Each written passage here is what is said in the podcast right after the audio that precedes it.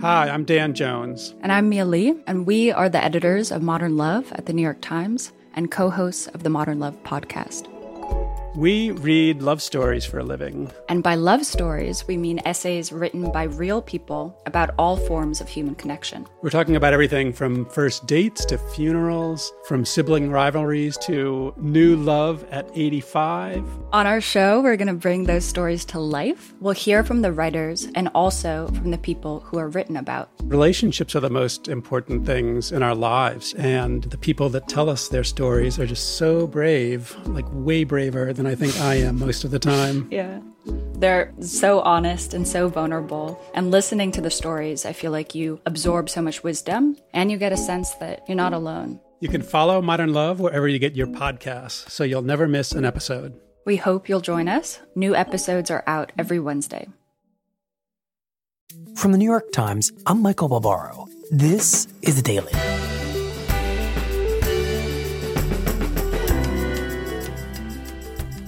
Today, scientists are racing to make a vaccine against the coronavirus. Katrin Bennhold on how that race is not just about creating the vaccine, but about which country will own it.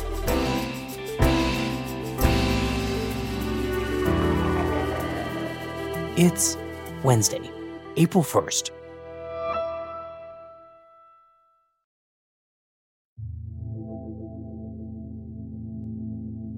So, at the end of December, these scientists around the world were basically looking at this outbreak of this strange, mysterious illness in Wuhan, China.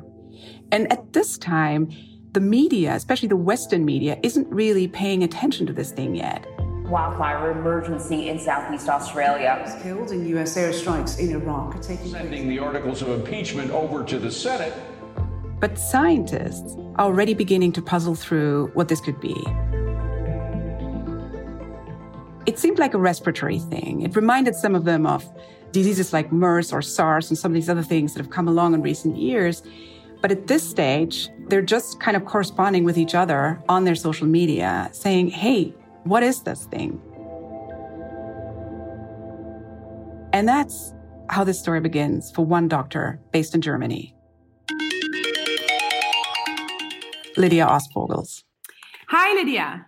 Bonjour. Uh, I don't. I don't know what language to speak to you, Lidia. This is Catherine. And Catherine, who is Lidia Oostvogels? This is good. English is good. Wonderful. I'm so, so Lidia works for this German company called CureVac. They work on vaccines as well as cancer treatments, and they do molecular therapies. Mm-hmm. So and start at the beginning. Take me back to the moment when you first heard about this new virus. Do you, do you remember that moment? Yeah, I mean, because of course, on my social media, I'm connected. At the end of her Christmas holiday, Lidia was seeing these posts.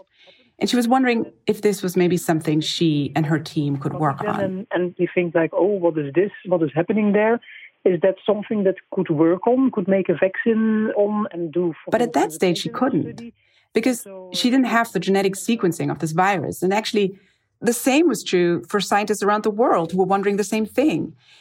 And so they were all kind of just wondering and waiting. And then on January 10th, the sequencing was actually published by these Chinese scientists who put it on a public page for basically all the world scientists to see. So I got the message like, okay, we have the sequence, so we can go ahead. This is kind of when the clock starts ticking. Mm-hmm. But it's not a race yet. I mean, at that moment, it was not a pandemic, it was an outbreak in China. At this um, point, they didn't actually exactly know what they were racing against. So mm. it was still kind of just a regular process. They draw up a presentation. So we were preparing these slides to present to say, okay, this is something we could do and we think it's useful that we would do it. She was creating the slides for this presentation. And as she started, there was literally one death, one known death in China. And by the time that we went to the meeting with the management, each day almost we had to update the number of case fatalities. And this was, I mean, this is something really I, I, I remember very well that, okay, additional people died. What is this virus? And that's only two and a half months ago. Yeah, yeah, that was January. Yeah. Yeah, yeah. Eventually, management greenlighted the project. This is in late January. The funding came through. So let's get going. And that's when they really got to work. And what did that work look like in the beginning? What does it mean to create from scratch a vaccine? So remember, basically, what you're trying to achieve with a vaccine is you want to create something that mimics the pathogen, the virus, and you want to inject that into a healthy body so that that healthy body can read that information, understand what the pathogen looks like, and form antibodies to fight it and neutralize it.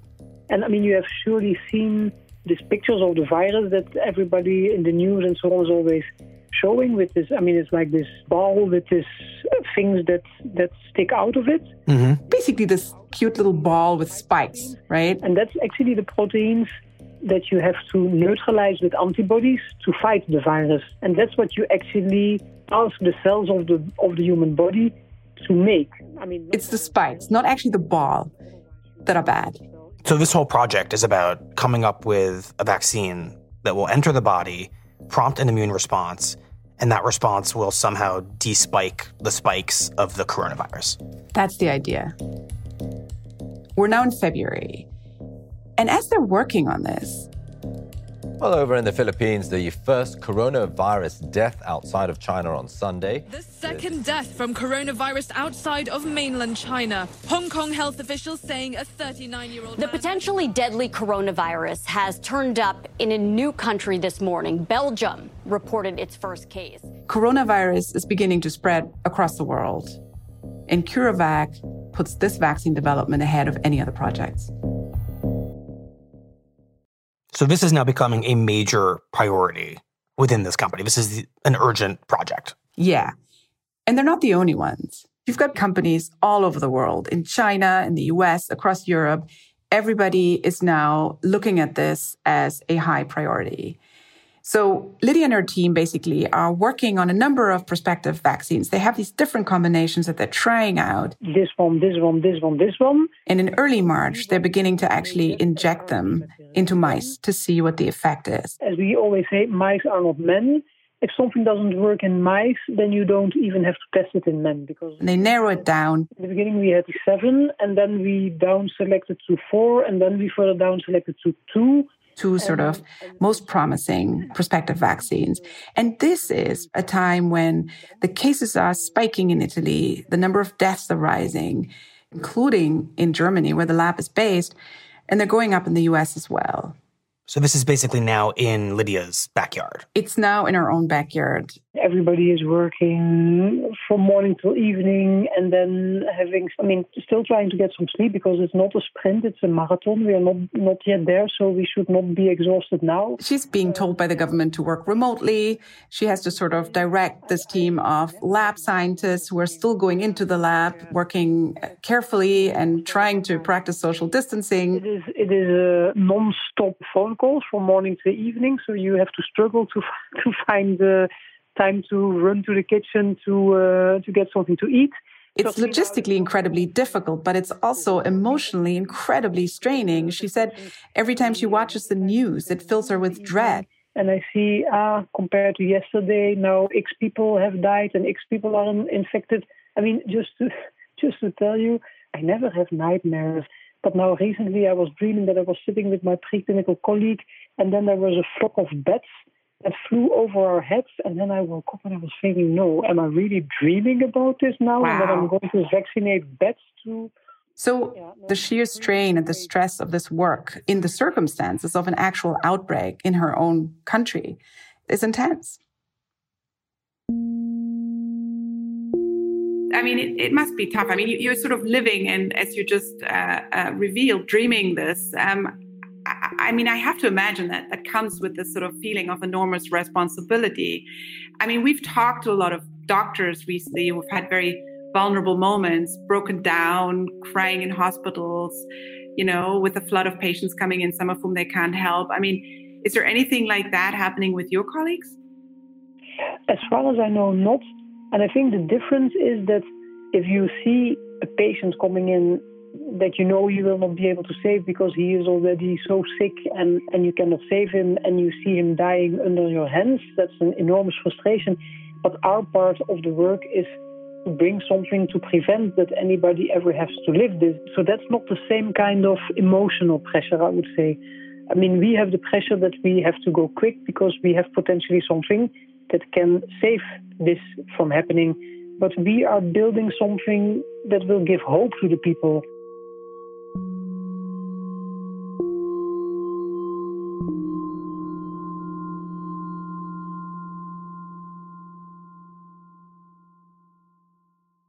Katrin, you mentioned that Lidia and her team are testing potential vaccines in mice, but how soon do they expect that they would have a final vaccine ready for humans? So, the next very important step will be to actually test this thing in clinical trials, meaning injecting it into actual humans. Mm-hmm. And at the moment, they're sort of hopeful that the human trials can begin in June or July. And that, Lidia says, would put them on track for developing an actual vaccine that can be used for mass consumption early next year, which kind of sounds far away, but is incredibly fast. Normally, vaccines can take like a decade, even 15 years to develop. So they're really speeding up this process. And how does that timeline stack up against other companies around the world, potential rivals to Lidia? You've got a lot of companies speeding things up around the world. I mean, you've got governments trying to remove bureaucratic hurdles and speed up approval procedures. There's a Chinese company that is already moving into the clinical trial phase and recruiting for human trials. They're all moving at an incredible, unbelievable clip because now they are in a race against time. In CureVac, they're kind of considered to be among the leading aid companies to be working on this. Mm-hmm. Do you think it's possible that your team could be the first to develop an actual vaccine on the market? That could be. That could be. I mean, th- that you cannot know at this moment because I think there are other. When I see the data from other companies, I think that there are other very promising approaches, but but ours is also. So yeah. And do you think that that's why President Trump tried to buy your company?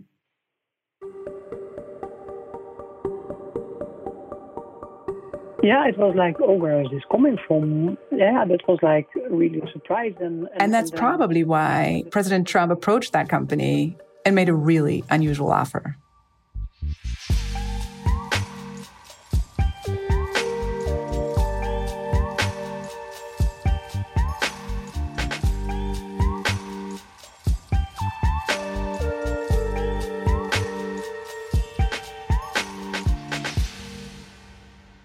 We'll be right back.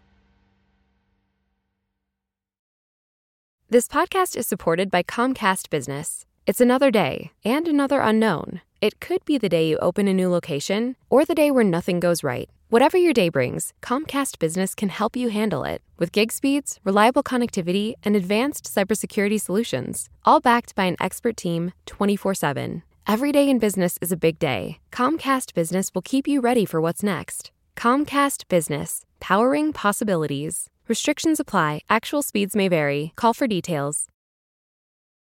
So, Katrin, what was this unusual offer from the Trump administration? Yeah, it, it was a very unusual offer. So, it started a couple of weeks ago when I was home on a Sunday with my family, and I checked my social media, just sort of checking what's going on. And this story was making the rounds about the American president having approached this German vaccine maker so I called my editors and we decided to look into it. And what did you find? So we learned that one day in early March, there's this meeting at the White House. Well, thank you very much. Today we're meeting with the pharmaceutical and biotechnology companies, the biggest in the world, uh, most prestigious, the ones that get down to uh, the bottom line very quickly to discuss how the federal government can accelerate the development of vaccines and therapeutic treatments for the coronavirus. We the White House basically invites two dozen companies to a roundtable discussion about the prospects of developing a vaccine against COVID 19, the coronavirus. Mm-hmm. I'm John Shiver. I head vaccine research and development for Sanofi Vaccine. Uh, I'm Len Schleifer, the founder and CEO of Regeneron. Stéphane Bancel, I'm the CEO of Moderna.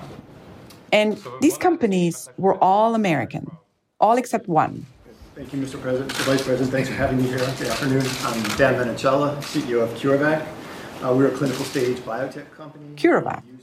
So, Lydia's company. Right. The key point here being that we believe we can develop the vaccine for COVID 19 very, very quickly, and we have the wherewithal to manufacture it, although we would like some additional help on our largest GMP 4 facility. Um, again, we appreciate the opportunity to be here today, and uh, thank you very Thank you. much. Thank you very much. Appreciate it.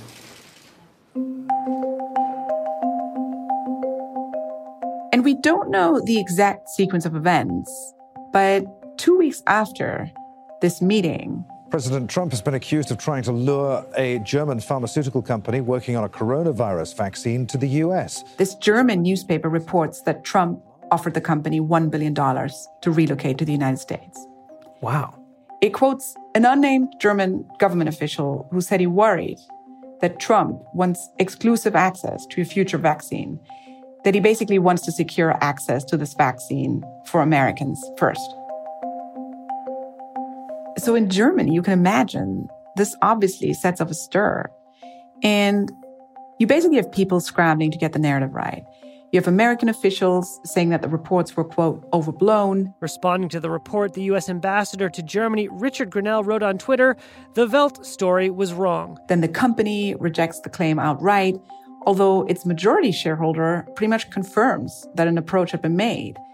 So no one really knows what exactly happened, except that the CEO of the company, an American who had run it for two years, leaves the company. Hmm. And he's replaced by a German just a few days after that meeting. And then, two days later, this Chinese company offers $133 million to another leading German company, also working on a vaccine. And Katrin, what is your understanding of the logic from both China and the United States? What are they trying to accomplish? So, behind this race is a pretty harsh but pretty simple reality. And it, it's one that Lidia herself talked about. Any new vaccine that is effective against the coronavirus is certain to be in short supply initially. Hmm. So, those who develop it first will try to ensure that their own people are first in line for it. So whoever controls the company nationally controls that early distribution of the vaccine, whether that's Germany or China or the United States. Exactly. And people actually remember The world is now at the start of the 2009 influenza pandemic. the swine flu. The government said today that H1N1 flu has caused more than 1,000 deaths. And it's spread When the swine flu came along in 2009, and an Australian Mm-hmm. company was the first to bring a single dose vaccine to market, it was obliged at the time by its own government to service the Australian market first before honoring export orders Mm-hmm. to the United States and other countries. Well, the World Health Organization says there is not enough swine flu vaccine for everyone. Manufacturers. That really rattled the United States. It kind of spurred this outrage. Well, thank you very much, Mr. Chairman, and thank you for convening this uh, important hearing. H1N1 has been dominating. You had congressional hearings.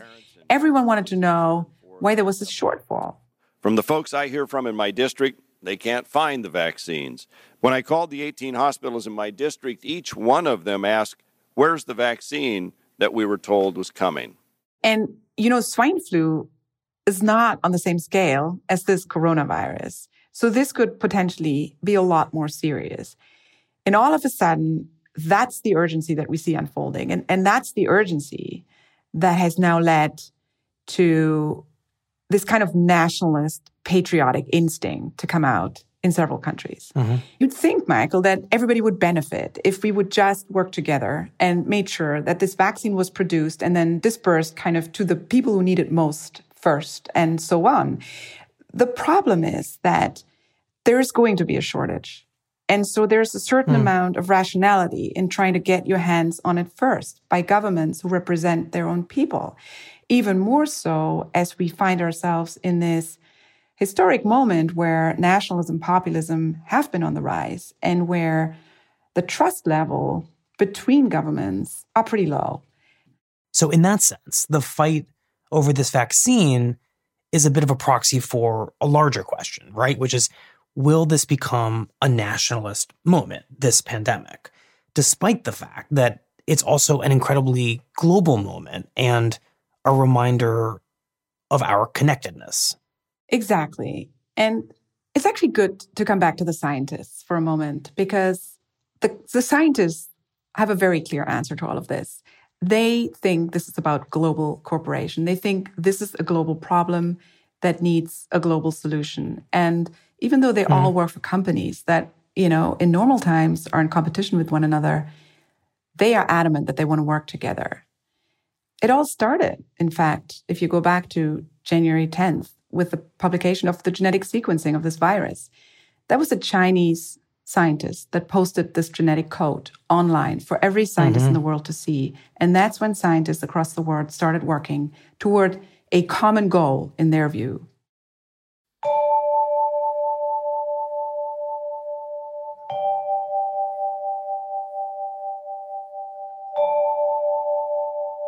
can again I can understand that individual governments are thinking first about their population because that is their job.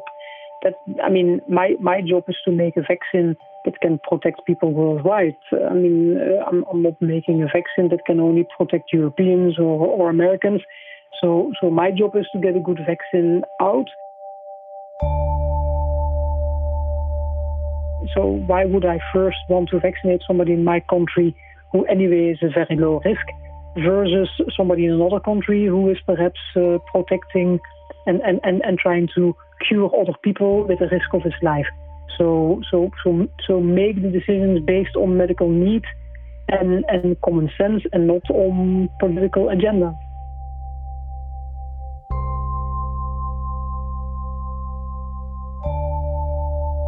Lidia, thank you so very much. You've already done so much important work, and I wish you guys the best of luck and yeah. stay healthy. Yeah, you too. Stay, stay, stay uh, at home and and don't meet too much, too many people, and and stay in good shape, so that we are all ready to be vaccinated when when the vaccine is ready and can go back to a normal life in a normal world.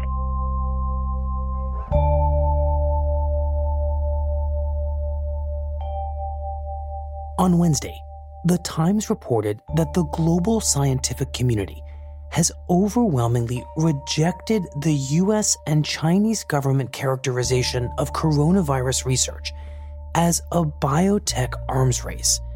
Never before, those researchers say, have so many experts in so many countries focused simultaneously on a single scientific quest with so much urgency exchanging information as it becomes available, and launching clinical trials that rely on laboratories and hospitals from around the world.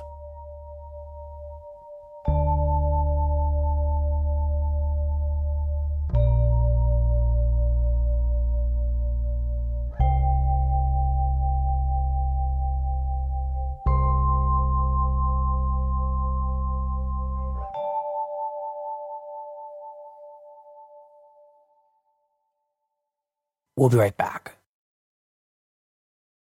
Our goals aren't as out of reach as we once thought because things are coming back. And if there's anything we've learned, it's that there's no time like the present. At US Bank, we take the time to understand you to help get you to where you really want to be by getting to the root of any financial obstacle so you can move forward.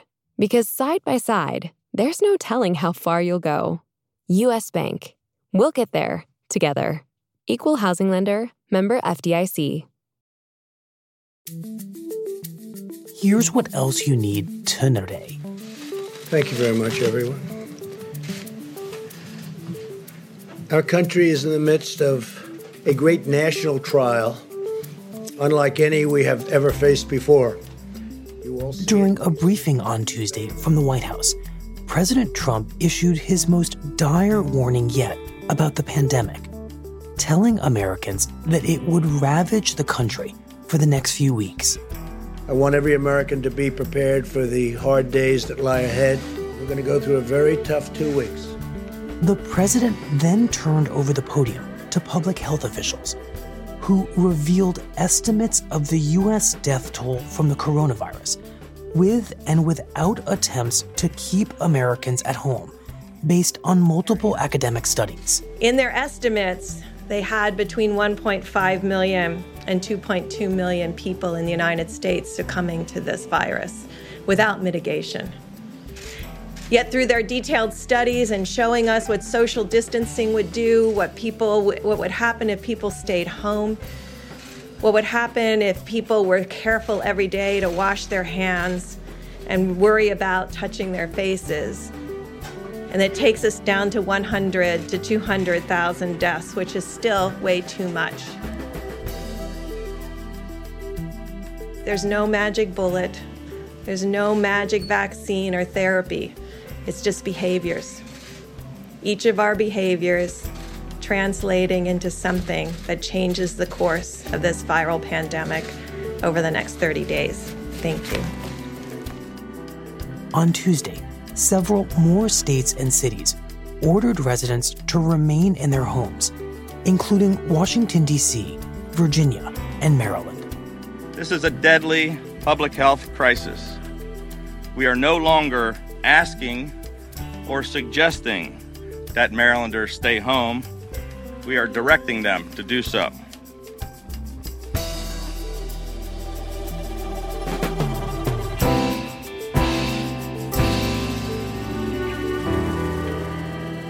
That's it for the daily.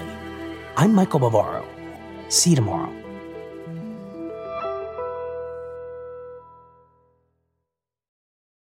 You know, you could be listening to this podcast on the beach right now, on Amelia Island.